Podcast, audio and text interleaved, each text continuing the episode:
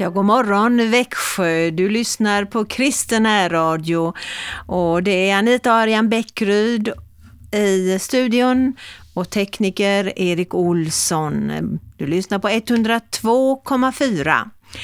Det är fint att få träffa dig också den här onsdag morgonen som varje onsdag.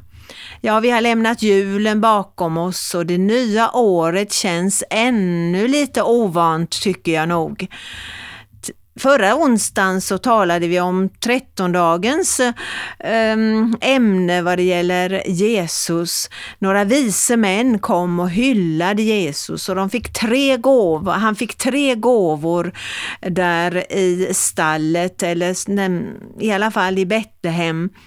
Ja, det var en väldigt speciell situation att få besök av de tre vise männen från Östens länder.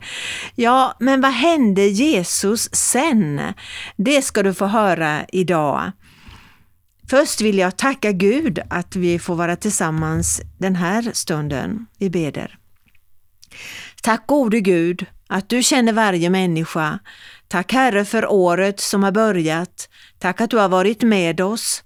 Tack Herre att du ska hjälpa oss hela detta år som ligger framför, att morgondagen ligger i dina händer och vi har verkligen förtröstan på att du ska hjälpa oss som vänder oss till dig.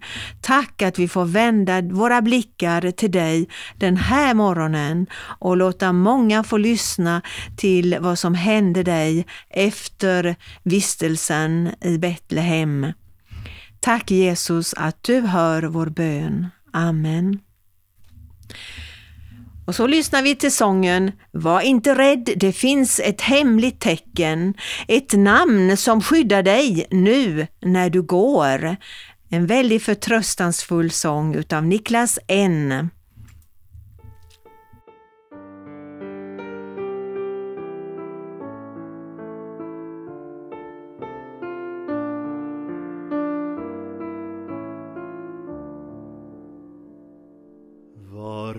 inte rädd, det finns ett hemligt tecken. Ett namn som skyddar dig nu när du går. Din ensamhet har stränder in mot ljuset. Var inte rädd, i sanden finns det spår. Han älskar dig, han väntar dig ikväll. En kväll när du förstår hans hemlöshet och hur han längtar efter dina steg. Från evighet har han stämt möte här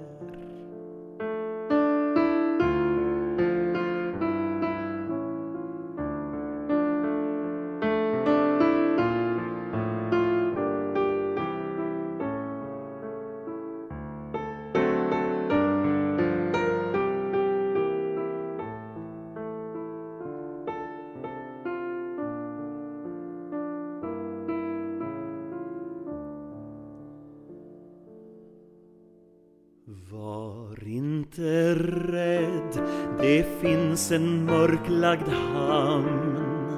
Du ser den inte nu, men färdas dit.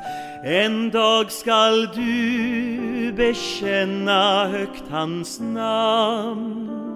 Hans kärleksfrid som ingenting begär. Du är på väg, en dag blir natt, natten vit. En dag och stjärnor växer ur hans famn. Var inte rädd, det finns en mörklagd hamn. Du ser den inte nu, men färd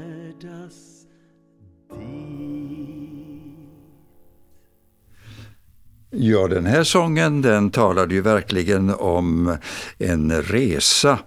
Att vi är på väg mot framtiden och att det finns en tryggad hamn för oss. Eh, ja, eh, det blev ju väldigt dramatiskt efter det att eh, de här stjärntydarna hade kommit ifrån Österns länder och eh, skänkt sina gåvor till Jesusbarnet. Eh, och eh, du som kanske lyssnade förra veckan eh, minns att det här avsnittet från bibelläsningen det avslutades med att efter att ha blivit gudomligt instruerad i en dröm att inte gå tillbaka till Herodes tog de här vise männen en annan väg hem till sitt land. Eh, det är intressant att se att eh, det här eh, uttrycket att de blivit gudomligt instruerade, det är en verbform som antyder att de vise männen hade sökt Guds ledning och att de fick svar i en dröm. Och det är ju så som Herren leder. Och nu ska jag fortsätta läsningen ur Matteusevangeliet, det som berättar om flykten till Egypten. Nu när de vise männen hade gått visade sig en Herrens ängel för Josef i en dröm och sade Stå upp, ta barnet och hans mor under ditt beskydd och fly till Egypten. Stanna där tills jag säger till, eftersom Herodes kommer att söka efter barnet för att döda det. Så Josef steg upp och tog barnet och hans mor medan det fortfarande var natt och begav sig till Egypten. Där stannade han tills Herodes var död, för eh, att det hade sagts av Herren genom profeten Hosea att det skulle gå i uppfyllelse. Ur Egypten har jag kallat min son. När Herodes förstod att han blivit missledd av de vise männen blev han ursinnig han beordrade att man skulle döda alla pojkar i Betlehem och närliggande områden som var två år eller yngre, detta efter den uppgift om tiden som han noggrant hade undersökt och frågat ut de vise männen om. Då fullbordas det som hade sagts genom profeten Jeremia när han sade ”Ett rop hördes i Rama, gråt och högljudd klagan. Rakel grät för sina barn och vägrade att bli tröstad eftersom de inte längre fanns till. Ja, det var på det här dramatiska sättet som eh, det lilla barnet eh, blev eh, medtaget till Egypten. Och det är ganska intressant när man tänker på att eh, vi har ingen text i Bibeln där Josef på något sätt uttrycker sig. Men eh, han får många budskap. Han eh, tar till sig det som han får veta och han lyder och han är på allt sätt ett föredöme att eh, ta sig an det här lilla barnet. Och eh, det började alltså den här långa vandringen. Och eh, jag tror att när de gick och traskade där i öknen, eh, Sina i öken på väg ner till Egypten, så mindes de hur Israels barn, ja, hur deras förfäder långt tillbaka i tiden hade vandrat i motsatta riktningen när de blev befriade ifrån fångenskapen i Egypten. Det eh, var ju så att eh, när de hade kommit till eh, Sävhavet, som det står i vissa översättningar, eller Röda havet som det också eh, benämns, då eh, kände sig ju Israels barn eh, faststängda, låsta i sin position när de hade faraos trupper som kom bakom och som skulle stoppa deras flykt ifrån Egypten.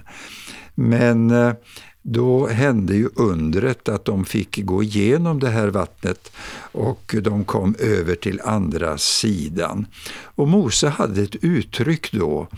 Det var Herren ska strida för er och ni ska vara stilla därvid just den här versen kanske Josef och Maria tänkte på när de eh, hörde det berättas eh, ja, det de hade läst och fått höra i synagogan. Eh, alla de här bibeltexterna från Gamla testamentet som de kände till. Herren ska strida för er och ni ska vara eh, trygga och lugna därvid. Ylva Eggehorn har också eh, tagit fram den här texten och eh, den har blivit tonsatt och nu ska vi lyssna till den, hur den låter i våra dagar.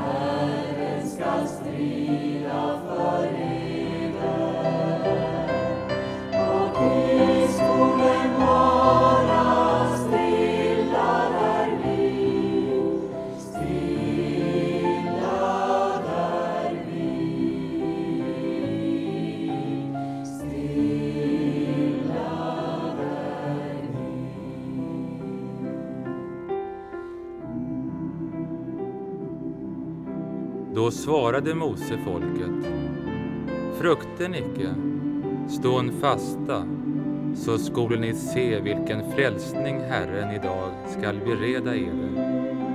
Ty aldrig någonsin skulle ni mer få se egyptierna så, som I sen dem idag. Herren skall strida för eder, och i skolen vara stilla därvid.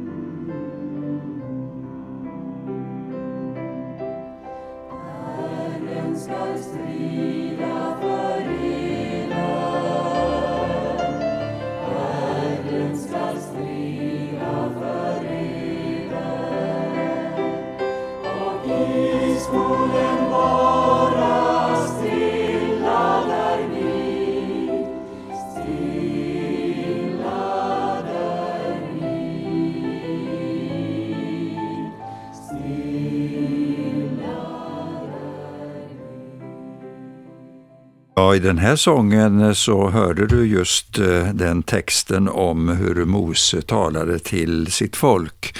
Och Jag undrar om inte Maria och Josef hade just det här löftet i, eh, ja, ringande i sina hjärtan när de gick där. De visste att det löftet gällde också dem, att Herren skulle strida för dem och hjälpa dem. Eh, det här eh, med barnamorden i Betlehem, det är ju något som är fruktansvärt och som har nämnts av eh, andra också, utombibliska i referenserna. Eh, men eh, Betlehem var ju en så liten stad eh, och så obetydlig så att exempelvis i Josua-bokens 18 och 19 kapitel, där en mängd utav städer i Israels land räknas upp. Där tas inte ens Betlehem med. Och man tror att på Jesu tid hade Betlehem omkring 300 invånare.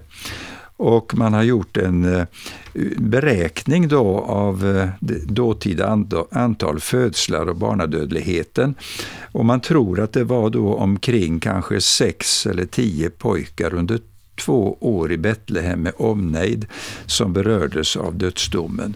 Det är ju något fruktansvärt.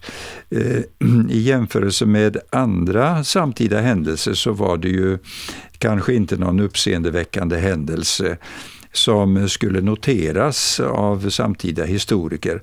Det finns eh, dock en utombiblisk referens. Den latinske författaren eh, Macrobius skriver i sitt verk Saturnalia när kejsar Augustus hörde berättas hur Herodes hade dödat pojkarna under två år och även låtit döda sin egen son, sade han, det är bättre att vara Herodes gris än hans son.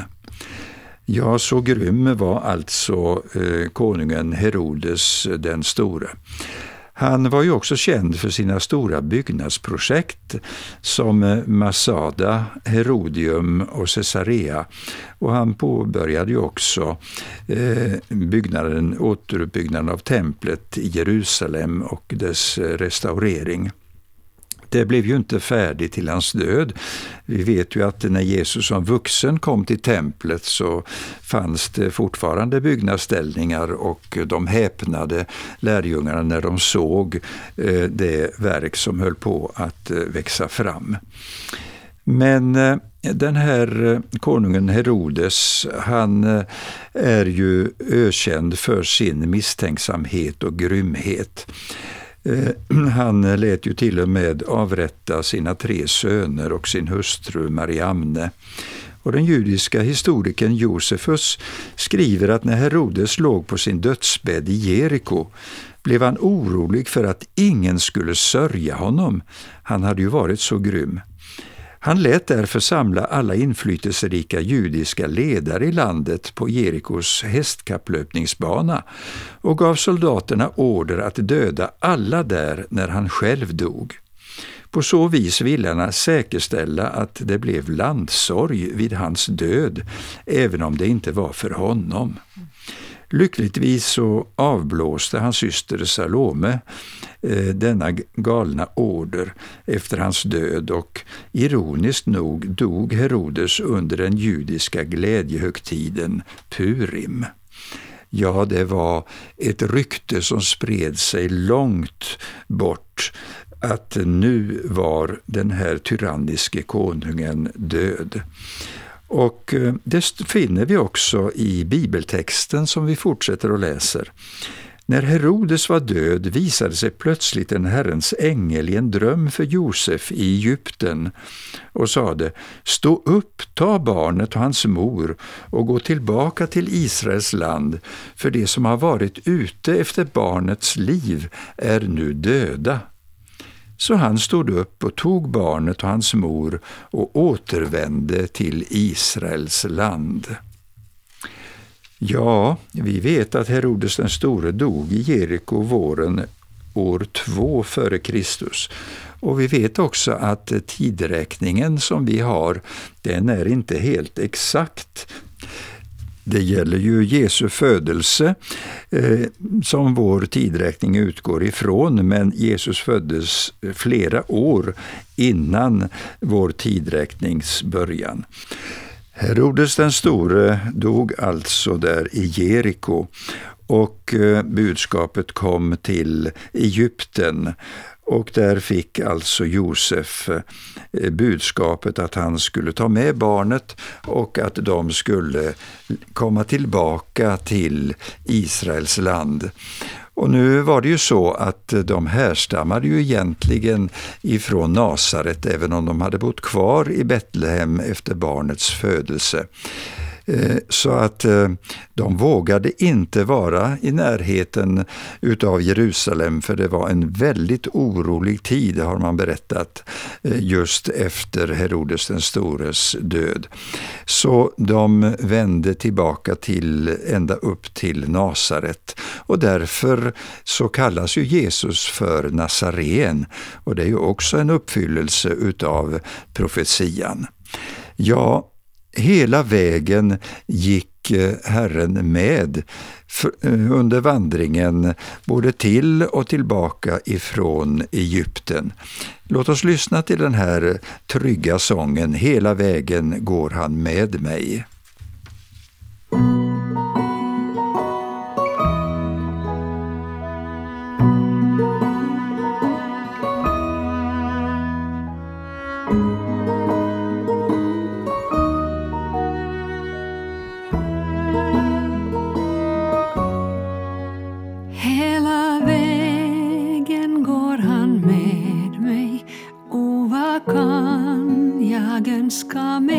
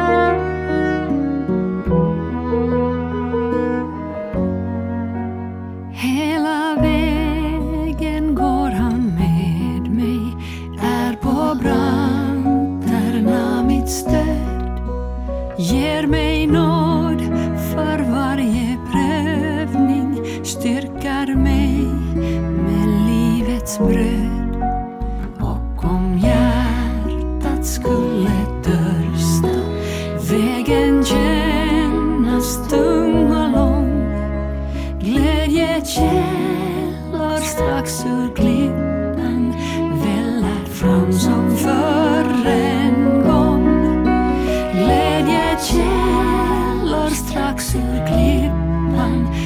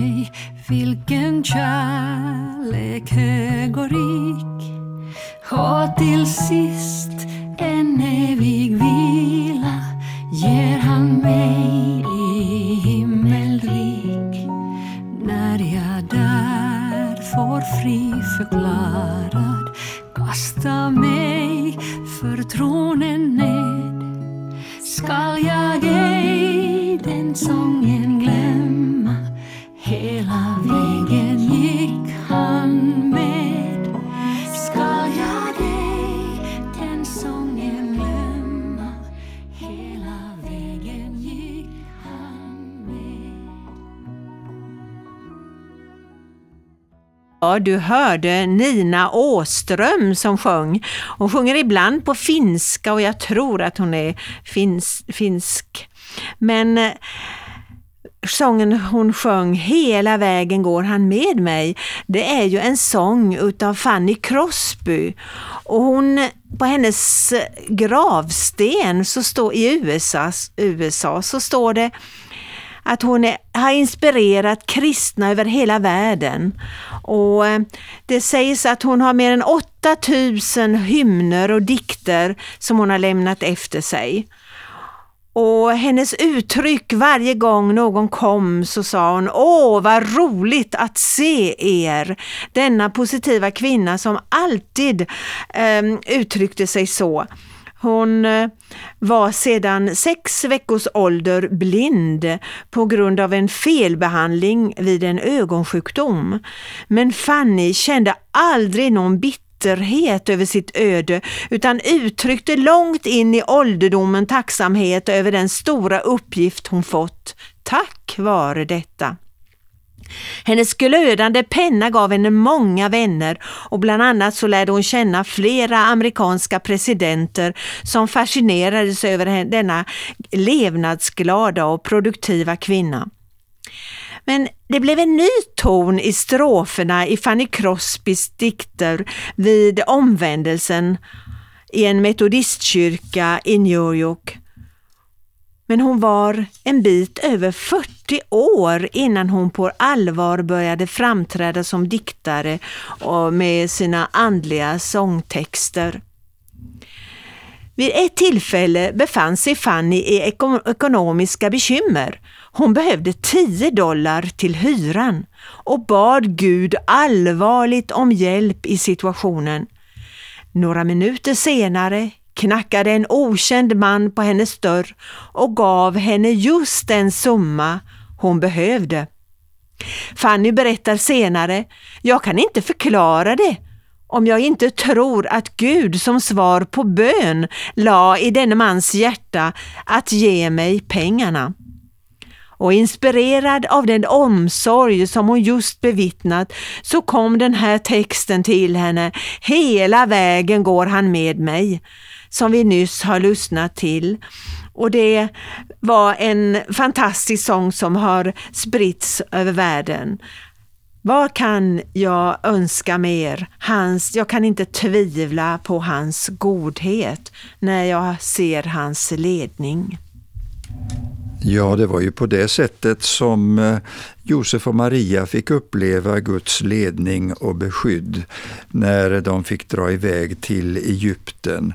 Och eh, när Jesus var lite större då så kunde de komma tillbaka. Det här eh, säger ju någonting om den upplevelse som Jesus var med om som litet barn. Han var ju flykting under en tid och ehm, eh, Stefan Svärd och Mikael Grenholm eh, kom för några år sedan ut med en bok som hade titeln Också Jesus var en flykting.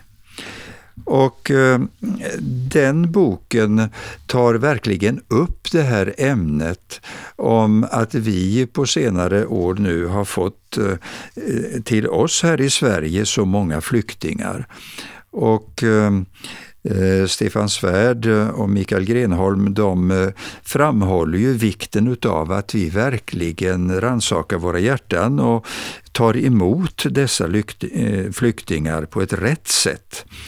Det är så sant att Sverige kan inte ta emot alla, men vi har vårt ansvar och nu tror jag att vi som kristna verkligen får bedja om en rätt och riktig lagstiftning i vårt land. Alla de här som vill arbeta och skapa meningsfulla eh, eh ja, eh, situationer där de kan bidraga till samhället inte ska de förhindras det. Och alla dessa som har fått arbete och som ändå går där i ovisshet om de ska skickas iväg, det är någonting som är ytterst märkligt tycker vi. Låt oss bedja för den här situationen i vårt land. Tack Jesus att du också har varit flykting. Tack att du känner dem i vårt land som lever i den här situationen med ovisshet inför framtiden. Vi har lyssnat till flera sånger som talar om framtidshopp. Hjälp dessa människor att de söker framtidshopp just hos dig. Och tack att du välsignar alla de kyrkor, alla de eh, sammanhang där man försöker att komma dem till hjälp och till stöd. Tack Jesus att du hör denna vår bön. Amen. Jag tycker att vi låter sången, den kända sången Tryggare kan ingen vara, vi låter den tona ut i vårt program och det är Kurt och Roland som sjunger den. Tryggare kan ingen vara än Guds lilla barnaskara. Stjärnan ej på himlafästet, fågel nej i kända nästet. Herren sina trogna vårdar ut i Sions helga gård över dem han sig förbarmar bär dem upp och Faders armar.